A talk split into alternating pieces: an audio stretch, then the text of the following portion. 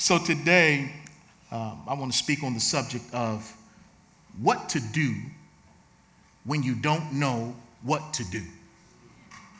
What to do when you don't know what to do. Let's pray.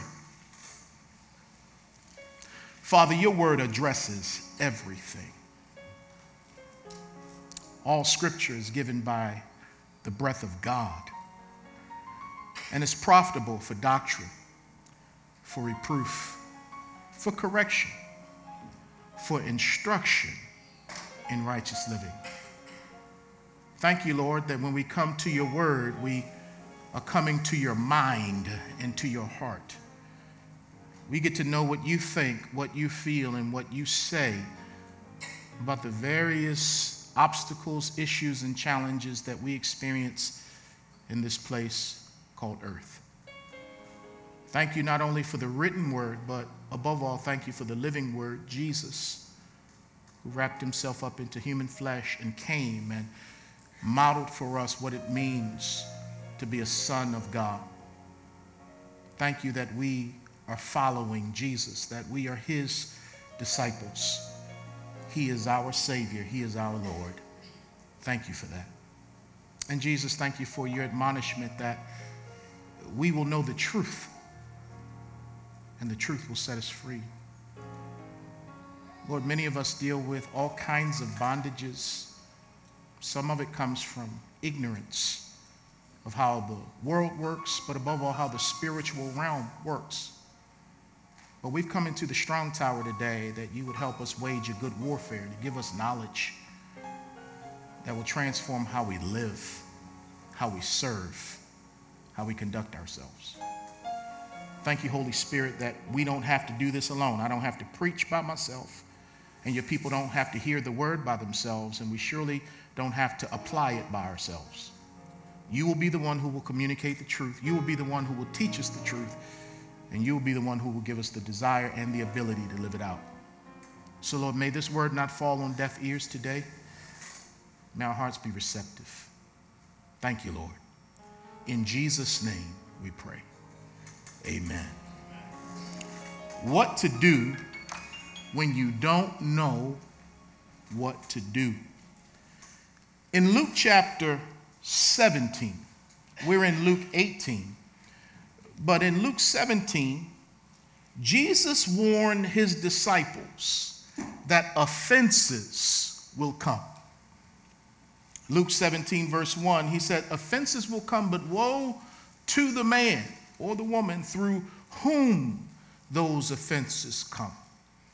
He said that the offenses, afflictions, and persecutions are coming.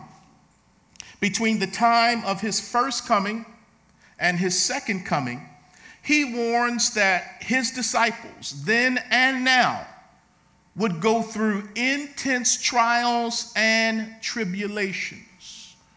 So, between his first coming and his second coming, he said that his people would go through trials and tribulations. And according to Jesus, things will get real bad before they become real good. Things are going to get real bad before they become a whole lot better. So, in a real sense, Strong Tower, we are in the meantime. The meantime. The rap group Whodini used to say, in the meantime and in between times, you rock your thing and I'll rock mine. And so, the meantime, and, and how many of you know that the meantime can be a mean time? We're in the meantime. Between his first and second coming, we cry out with the Corinthian church, Come quickly, Lord Jesus, Maranatha. We cry out with the believers who were lining the streets when Jesus came into Jerusalem triumphantly saying, Hosanna, which means save us now. Blessed is he who comes in the name of the Lord. And we are saying, Come, Lord Jesus, so that the government will be on your shoulders. But right now, we're in the meantime. And the meantime can be a mean time. Jesus said that during this meantime, the love of many will grow cold. because lawlessness will abound. In the meantime, Paul said that people would be brutal and despisers of good. He even went on to say that these same people have a form of godliness, but they deny the power. I'm talking about the meantime, that is a mean time. And then the Apostle Peter came along and he said that in the meantime, which is a mean time, we would all suffer for a while. You can't get out of this place without suffering. So we come to Luke chapter 18, where we see that to make it through the mean time that will occur before Christ returns, Jesus gives us the antidote on how to make it. And the antidote on how to make it through these tough times, these perilous times, this time of tribulation is through prayer. Through prayer. Now, we're about to embark on a series this summer about the prayers of the righteous. And that we don't want to think that prayer is outdated or it's something that you only rely on when you're in trouble. But prayer is so much more than that. And prayer is so much more than talking to God. Prayer is also listening to God, which means we need to be still and keep our mouths shut. Because how can we be led by the Holy Spirit if we're doing all of the talking?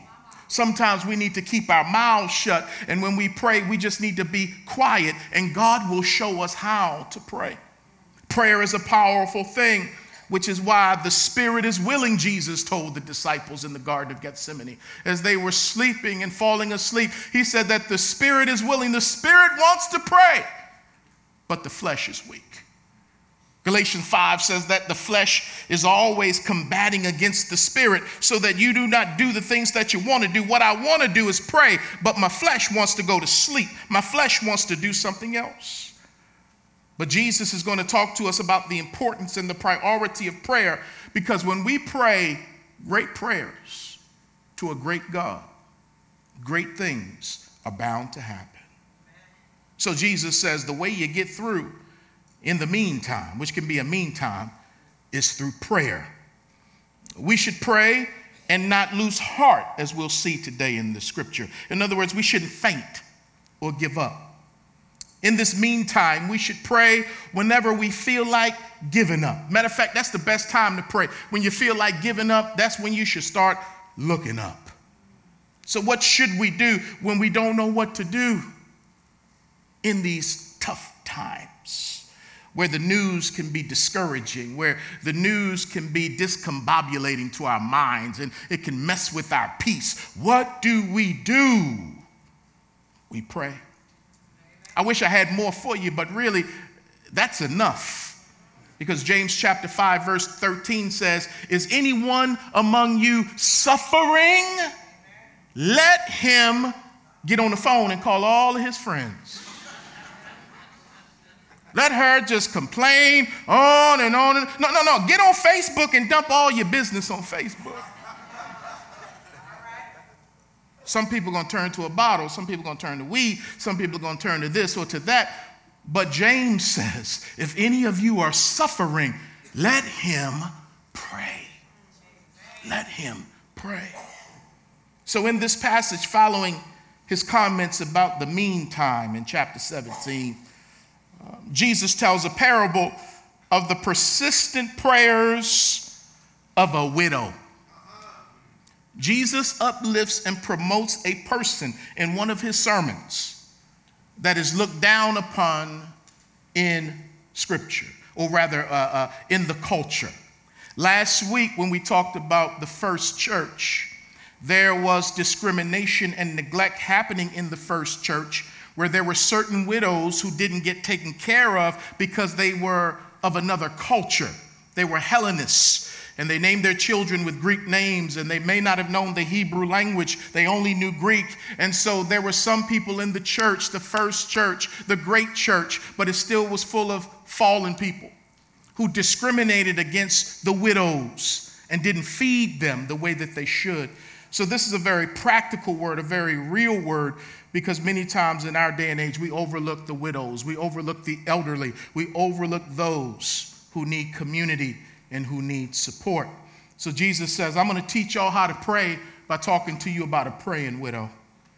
Then he goes on in chapter 18 to reinforce his point about prayer by telling a parable of a humble praying tax collector who finds mercy. He also touches and blesses the children in chapter 18. And when you touch and bless the children, you're speaking a prayer over them. So he's emphasizing prayer after he comes out of chapter 17, talking about the final days. He says, uh, just as when Noah went into the ark, people were eating and drinking and giving in marriage, but then the reign of judgment came. He said, just like in the days of Lot, people were minding their business, but then the fire of brimstone came. And so, right before Jesus returns, there will be unprecedented judgment. There will be wickedness. There will be evil. So he encourages us to pray because in chapter 18, he answers the prayers of a blind beggar on the roadside. He's trying to teach us what's most important, and it's prayer. When the blind beggar heard that Jesus was passing by, he raised his voice and said, Master, son of David, have mercy on me. He had the kind of volume in his pipes like Brother Randall has in his. Lord Jesus. Because sometimes you got to be loud. It's not that God is hard of hearing, I just need to say my stuff loud because that's just how I feel. But then some of the ushers came over and told the blind beggar, uh, uh, keep that down, please. Uh, uh, there's no need to be all unsophisticated like that. Blind beggar was like, look, even if I could see you, no, no, no, no, no, no, no, no, no, Jesus! And what did Jesus do? He came over to the man. They brought the man to him. Jesus interacted with the man, and it was prayer that changed that man's life. All of these stories and episodes emphasize the power and productivity of prayer in the mean time. Are you hurting right now? It's time to pray. Are you struggling? Are you tempted to quit? It's time to pray. And God will fill you with strength. Because if life can get you to give up on prayer, the devil has won. Because to give up on prayer is to give up on God. If life can get you to give up on prayer, the devil has won because the devil has gotten you to give up on God. But I like how Deitrick Haddon says it uh, don't give up on God because he won't. He has not given up on you. This is why the parable in Luke 18 is critical. As you recall, a parable is a simple story with a central or simple meaning. In this parable, we learn here it is that persistent prayer brings about God's deliverance in times of testing and injustice. Persistent prayer. I know some Christians who are under a false belief. They say, you know what, my faith is so strong that all I got to do is pray one time and I don't need to pray about it no more. That might just mean you lazy and don't want to pray about it no more. Because when Jesus says, ask and it will be given, knock and the door will be open, uh, seek and you shall find, those verbs are in the present tense, which means to keep on asking, keep on seeking, and keep on knocking. And so in this passage, this woman is going to keep on going before the judge. Jesus is going to use her as an example to not give up in prayer, especially when we pray and we don't see it manifest the same day or the next day. Jesus says, keep on praying. Keep on. Because a lot of times, what will happen is, as we're asking God to do something, asking God to do something, asking God to do something, after a while, the prayer request will change. Because rather than asking Him to do something for me, you start asking Him to do something in you, whether you get the thing you've been asking for or not. So it's not the thing, it's what he wants to do in you. And he knows if he gives you the thing too fast, he's going to not be able to develop some stuff in you. So he allows the trial to go on so that we can be transformed in the midst of it. So prayer changes things, but it also changes us. You can't spend all that time with God and God not rub off on you. You ever hug somebody that's got on a lot of perfume or cologne? You hug them. Maybe it happened today during the greeting time. You hug them. Then you walk away and their smell is still on you. Now, don't let it be a perfume you don't like. That happened to me last week. I hugged a lady and I didn't like her perfume. And man, I carried that woman with me all day long, man. But that's how it is with the Shekinah glory of God when you hug on him his aroma just rubs off on you. And people will say, you, you, you, You've been with the Lord. You've been in his presence. I can smell him on you. You look different. You talk differently. You act differently. It's not me. I've been in his presence because there's no way I can stay in his presence and remain the same, which is why the flesh doesn't want to get in the presence of God because the flesh don't want to submit to the spirit. So there's a war. There's a war. Prayer is not a work of the church, prayer is the work of the church. Prayer reminds a man that he is not the man. Happy Father's Day. Pastor, Mother's Day, y'all be up here just, you know, making the ladies feel. Then on Father's Day, we get challenged. Well, that's just how it is. I'm, sorry. That's, that's just how it is, man. Prayer reminds me that I'm not the man but I know the man.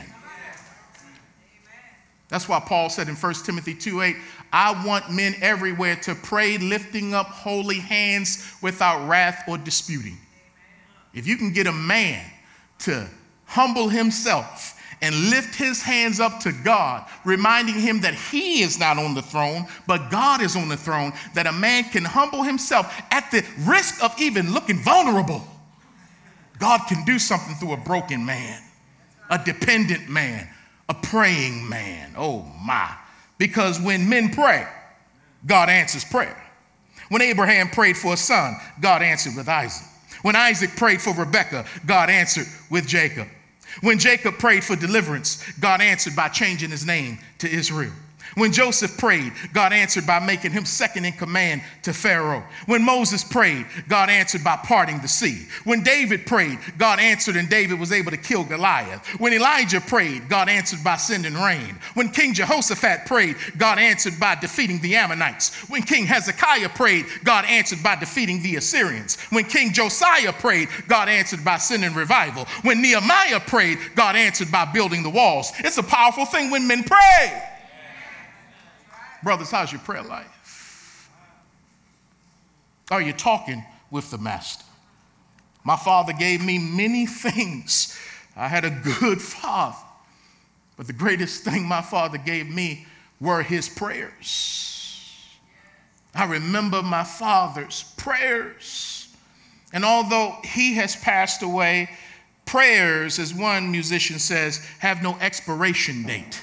I'm still walking in prayers that my daddy prayed for me. You know how the song goes. My father prayed for me, had me on his mind. He took the time to pray for me. I'm so glad Harold E. Williamson prayed because God heard Harold. And, and that's one of the reasons I was able to make it through high school without major incidents. That's why I was able to make it into college and get my school bill paid. That's why in college I met this beautiful lady here. That's why that man came to this church on our first service and prayed a commissioning prayer over me. And I'm still walking in the prayers of my daddy.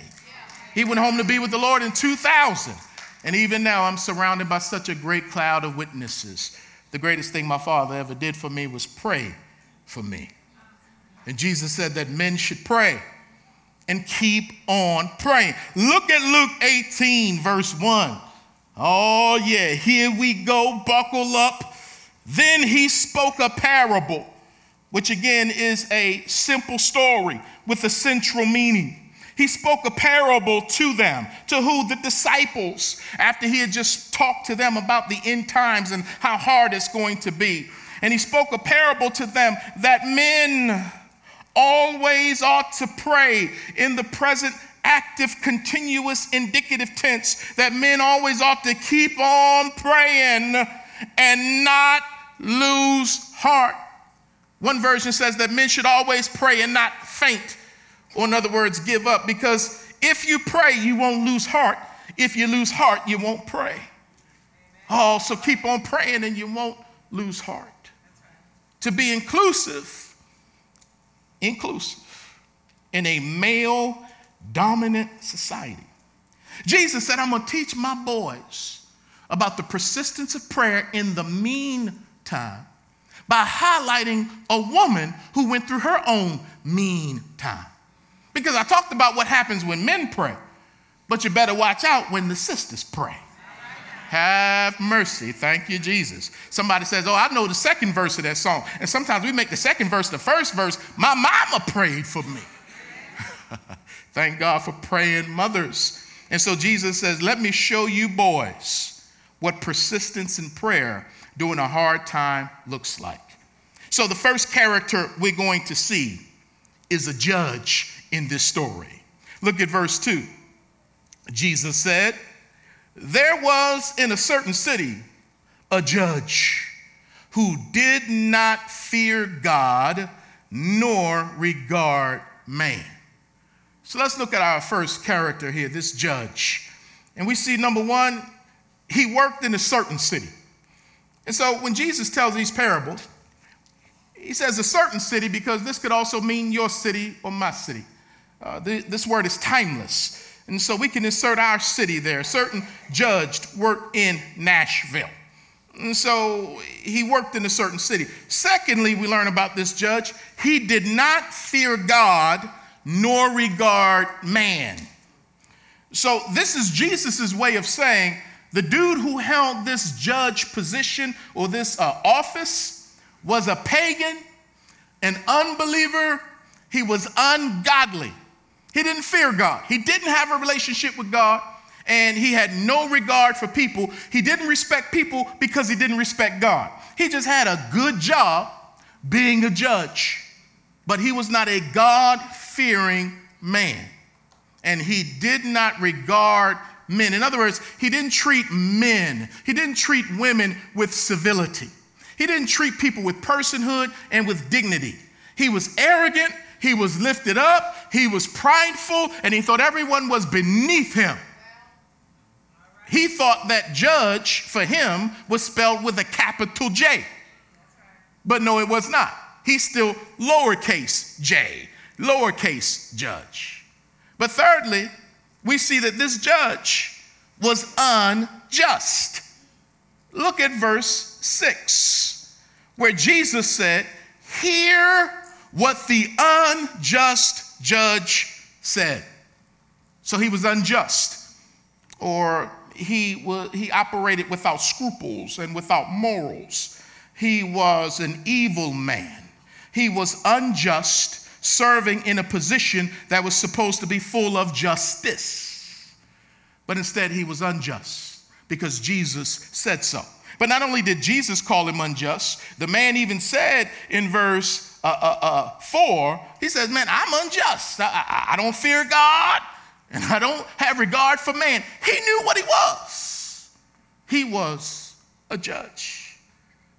So, according to Jesus, according to Jesus, Judges can be unjust.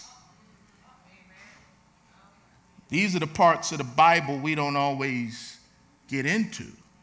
We read right over. But according to Jesus, judges can be unjust then and even now. Jesus did not believe in the inherent goodness of the legal system. Are you still with me? I'm only in the book. Jesus did not believe in the inherent goodness of the legal system. He was too wise for that because he came into the world to save the world from sin. Because when you have fallen people, fallen people sit in authority over fallen systems. And so there are fallen systems here, and Jesus was not so spiritual, he didn't believe that fallen systems existed. Matter of fact, he knows that in a short time, he himself will be the victim of an unjust legal system when he will be falsely tried, convicted, and given the death penalty all on the same day. All of it will be unjust, but God had a purpose, of course.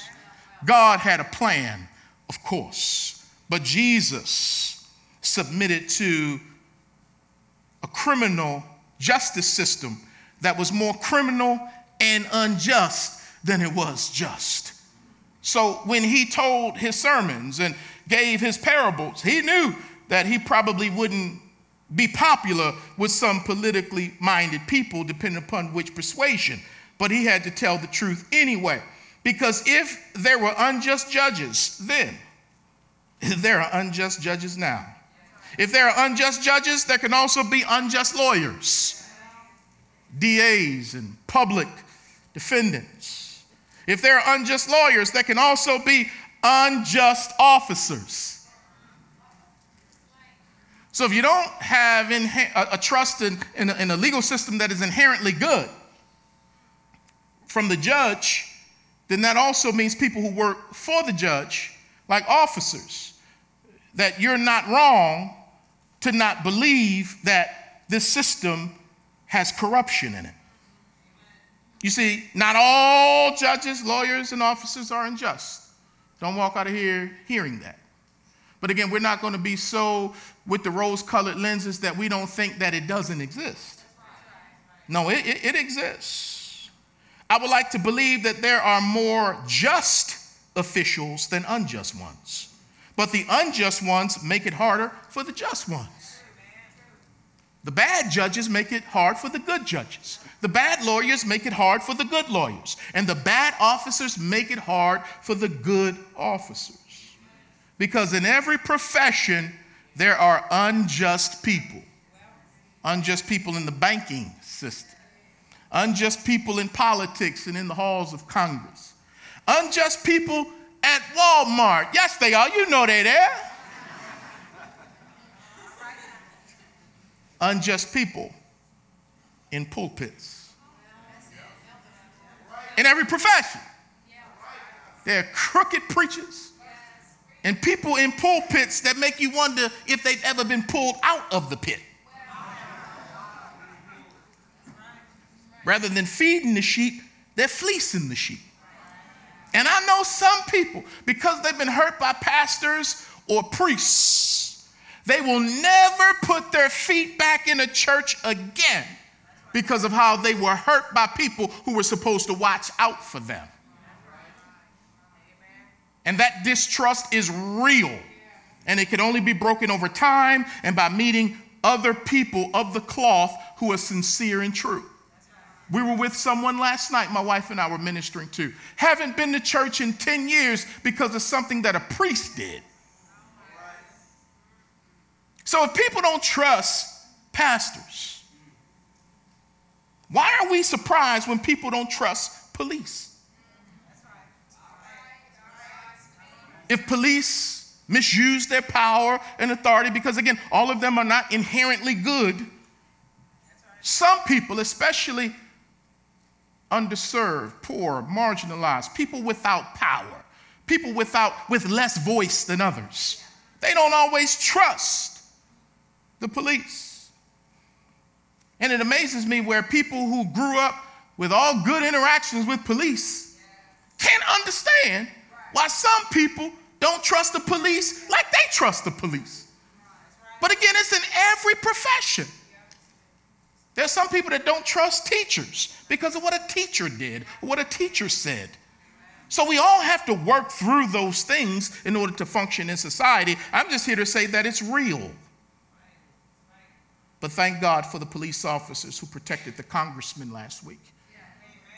When some deranged terroristic gunmen shot at these Republican men and women.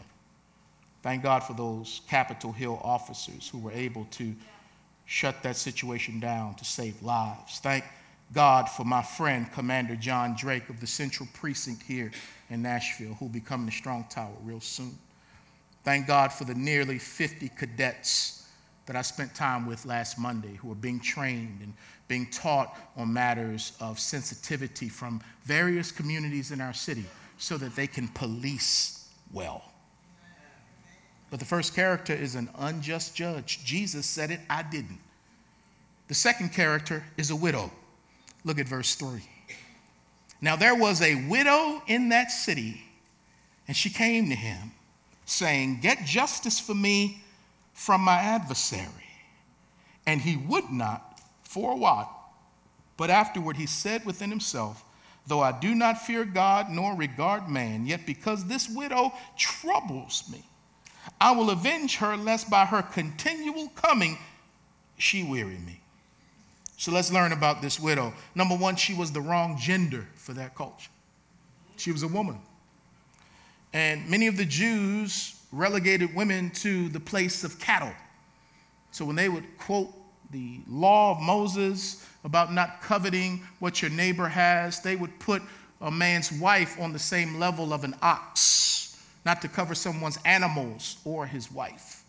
So women were not treated with the most dignity in that day, but thank God that Jesus entered into that culture in order to produce change bit by bit. So she was the wrong gender. And she had the wrong social status as a widow. Widows were often overlooked in society. And the way that you showed your love for God was how you cared for widows, how you took care of orphans. And so, widows, they were on the lower rung of the social ladder in that day and in that time. Thirdly, not only was she the wrong gender and the wrong social status, implying that she doesn't have as much resource. But it doesn't say if she was the wrong color or not. You, can be the wrong color in certain situations. Okay, y'all getting quiet on me, but I'm gonna keep preaching.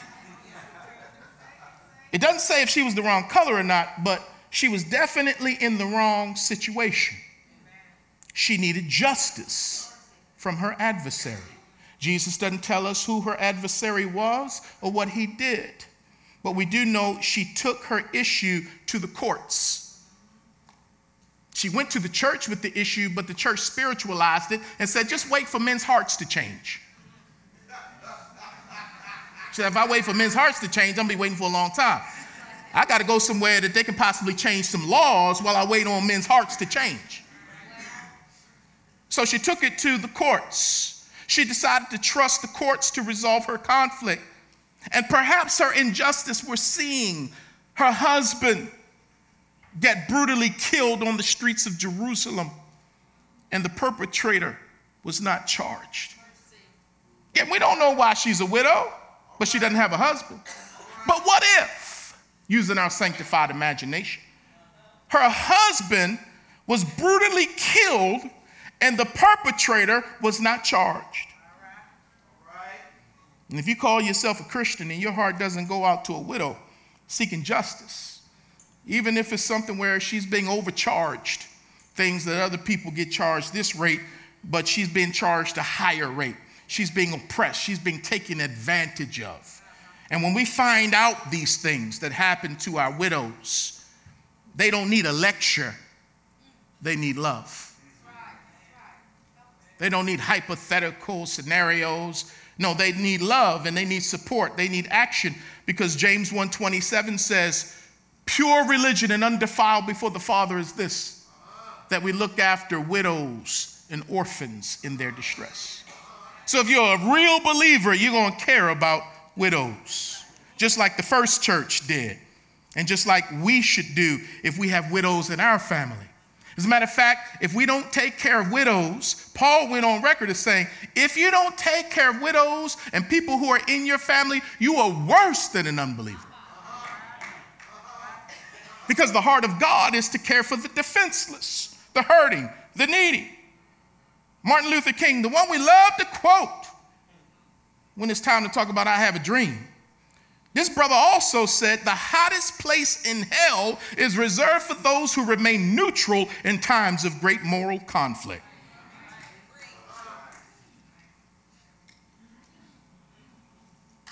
I'm not angry. I'm passionate. I'm broken. I have the gift of prophecy, and sometimes I have to say things that make people uncomfortable.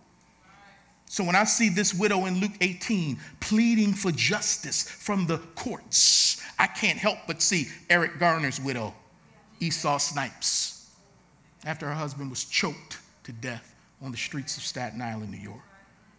I can't help but see Sandra Bland's mother, Geneva Reed Veal, after her daughter was put in jail for a lane change and, and died under mysterious circumstances. When I see this widow, I can't help but think of Tamir Rice's mother, Samaria Rice, after her son was just playing in the park like children do. And he had a gun like most, a play gun like most children have. And when those cops pulled up, they took two seconds to execute that young man. I remember her tears. I remember Michael Brown's mother, Lesley McSpadden. Trayvon Martin's mother, Sabrina Fulton. Jordan Edwards' mother, Charmaine Edwards. And yes, Philando Castile's mother, Valerie Castile.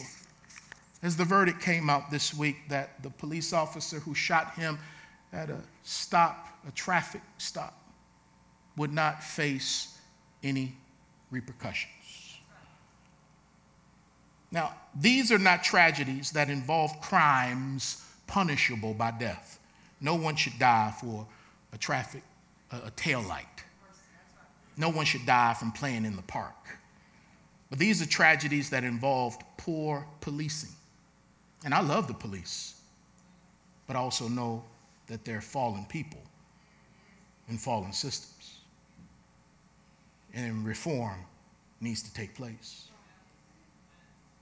And before you deflect and say reform needs to happen in the black community, that's a whole nother conversation. That's how you know you're getting to people when you get to them and they're like, well, what about this? No, no, what about what we're talking about? Let's deal with this first. I don't want to see another black woman weeping on television over the death of her husband, son, father, or brother.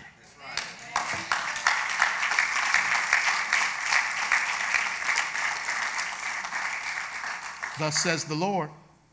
A voice was heard in Ramah lamentation and bitter weeping, Rachel weeping for her children, refusing to be comforted for her children because they are no more. Jeremiah prophesied it, and it occurred when Jesus was an infant, when Herod killed all the children, trying to, uh, the boys to get to Jesus. And mothers had their children killed, butchered, slaughtered by a corrupt governmental system. And those Jewish mothers, somebody probably came by and said, you know what, uh, y'all don't need to be crying over this. Have faith in God and, and make sure you tell your kids, it may not have been you know, snatched up by Herod if they would have dressed and not worn a hoodie or something. Uh, uh, you know, just get over it. You know, it happened back in my family tree 100 years ago or so. Something hard happened. To, just, you know. But I thought we were supposed to weep with those who and mourn with those who mourn. People don't need a sermon, especially coming from way out left field somewhere. They need to know that you have compassion. So these Jewish moms were crying because their children were taken from them by the system. So if it's okay for Jewish mothers to weep, I think it's all right for black mothers to weep. But what I don't like is when the media and even certain segments of the church look down on these women and want to talk about the past that their son did. You know, uh, he once went to jail. You know, he got pulled over multiple times, as if those things justify him being killed in the street by the police. And if we're going to dig up people's past, it's only because of mercy that we didn't get found out or killed ourselves. Because there's no one perfect amongst us. But when this stuff happens, here comes the smear campaign on these young men. But I got to close. Look at Luke 18, verses 4 through 5. This judge would not for a while. What would he not do for a while? Give justice to this woman from her adversary. He, he, he wouldn't use the power that he had to help the powerless. And so, for an unspecified period of time, he didn't help her. And the reason why he didn't help her was because he didn't fear God and he didn't regard man. The only thing worse than a judge who doesn't fear God nor regard man is a judge who professes to fear God but shows partiality towards certain men. You do know that during the days of segregation and legalized Jim Crow, that a lot of the people who were supporting it were deacons and pastors in churches. And that's why the letter from a Birmingham jail was so stinging, because Dr. King was like, I can deal with a racist that doesn't know God. But a racist that knows God, how do you deal with that? Because if we respect God, it will show up in how we treat people made in his image. You may not vote like them and they may not vote like you. They may be of a different uh, uh, sexual orientation than you, but they're still made in the image of God. And Jesus says, Love your neighbor, even if your neighbor is different from you. Because what's going to win people at the end of the day? It's going to be love, not law. Rule of law, rule of law, rule of love, rule of love. There's a place for government, and we pray for righteousness in government. But man, the scales have been tilted and out of balance for a long time in this nation. And if we think having a black president all of a sudden made him tilt it right back up again, you are sadly mistaken. And we're going to find out how things change. How do they change? Oh, you got to stay with me. The judge decided to get justice for the widow only because she troubled him with her continual coming. The word troubled means to bother. She kept bothering him because she kept coming. She was there Monday, she was there Tuesday, she was there Wednesday, she was there Thursday, she was there Friday. Get justice for me, get justice for me, get justice for me, get justice for me. And the word troubled means that he was bothered, vexed, and agitated. In other words, she got on his last nerve. Because MLK also said in that letter from a Birmingham jail freedom is never voluntarily given by the oppressor, it must be demanded by the oppressed. Slow down, Martin Luther King. Slow down. You're asking for too much too fast. But why should I have to ask for human rights when God was the one who gave me those rights, not you? And who are you to determine when I get what I get? The fact that you're trying to siphon it out to me slowly says the problem that's present in the system. Pastor, that was 1960. Man, that stuff still happens today. Continual coming means to keep coming, to keep preaching. Oh, I don't want to hear this. You're going to hear it. To keep teaching, to keep writing. Mona, you keep teaching at Belmont. You teach those students who come to you and you teach them about social justice. Strong tower. We've been put down by people who don't even understand our mission and our vision. We deal with diversity. Man, a church that is diverse, that doesn't deal with social issues, that don't work. This is what God has given us. I really believe He's given it to the whole church because He's given us His word and His kingdom to deal with this stuff. But because the church is silent, the world doesn't have a witness. And when we do speak up, we don't know what we're saying, and the life that we're living so contradicts the Christ that we say we know. The world says, Y'all lost y'all saltiness on this racial stuff. The Southern Baptists last week got to sit and vote and debate on whether they should denounce white nationalism and the alt right. Robert Rules of Order had to prevail over what the Spirit of God was trying to do to stamp out injustice.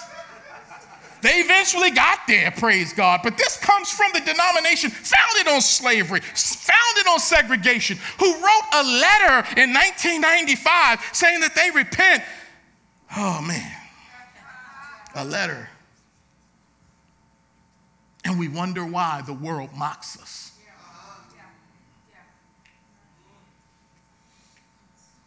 Jesus' conclusion. That woman got what she needed because she kept coming. Jesus says, Hear what the unjust judge said. And shall God not avenge his own elect who cry out day and night to him, though he bears long with them? I tell you that he will avenge them speedily. Nevertheless, when the Son of Man comes, will he really find faith on the earth? Pastor, what's going on? Well, for God to avenge his own elect, that must mean that his elect will undergo various forms of injustice sometimes. Just because you're elect, that doesn't mean you won't go through injustice. Being a Christian doesn't make us immune from suffering in this mean time. Jesus says that when the elect of God experience injustices in life and even in the court system, they are to cry out to Him day and night. They are to be persistent in prayer. And God says that He will provide vengeance. Vengeance means that God will repay the perpetrators either in this life or the one to come or both. And sometimes God is long suffering so that the perpetrators have time to repent because God is merciful and He wants all of us to repent. So while you're waiting for justice to happen now, God is waiting for that perpetrator's heart to change. So you be patient, you hang on, you trust God, the ultimate judge. And sometimes when God says, Vengeance is mine, I will repay, it's not so much about asking God to pay a, a hardship on your perpetrators. No, Jesus tells us to love our enemies and to pray for them that God will bless them. But sometimes when God repays, it's not so much uh, judgment on those people, but He'll repay blessings on you to help you get through what you went through. What you gave up, he'll give back. As one person said, he'll give you double for your trouble. That's what he did for, the, for Job. But when Jesus comes back, Will he find the kind of faith on the earth that he finds in this woman who kept coming, who kept coming, who kept praying, and eventually got what she needed in a tough time? And Christ wants to know before he comes back and the heat is turned up will the church keep praying and seeking and beseeching the Lord? Or will we abandon ship and say, God is not there, God does not care, God does not know, God is not just? No, no, we are not those who fall away. We are those who press in. So, whether you're going through a mean time in the courts or in your own life, no matter what you're going through, don't give up on praying. Keep praying. And let us remember these people around the country who are having to celebrate Father's Day. I'm thinking of Philando Castile's fiance whose four year old daughter was in the back seat when he was shot, and what today means for their family. After the verdict came out this past week, what's Father's Day like for them today? Father God, we, uh, we just thank you that in this life you told us we're going to have tribulation, but we can be of good cheer because you've overcome. Thank you for just judges, just lawyers, just jurors, just officers, people who believe in equality and justice for all. But Lord, may we never be so naive as to think that everyone in the legal system is just. But no matter what happens, May we have the kind of faith to press on and to know that you're in control when things are out of control and things feel bad. Lord, I don't know what to say to my son now. I can tell him to obey all the rules, but that doesn't mean anything. It doesn't mean anything for me. Because people are afraid now. People are dying on the streets. May we never stop being salt and light. May we never stop speaking up for those who can't speak for themselves. Guard our church from division politically. Guard us from division racially. If we feel irritated, may we do our best to put ourselves into the feet and shoes of someone else. Help us to understand before we seek to be understood. Help us to be slow to speak, slow to anger, and quick to listen. Thank you that you didn't call this church just to blend on Sundays, but you called us to help change the community. There's a mantle on us, but there's also a target on our back. We pray, Lord God, that you would strengthen us for what you've called us to do and be about. We love you and we thank you in Jesus' name. Amen.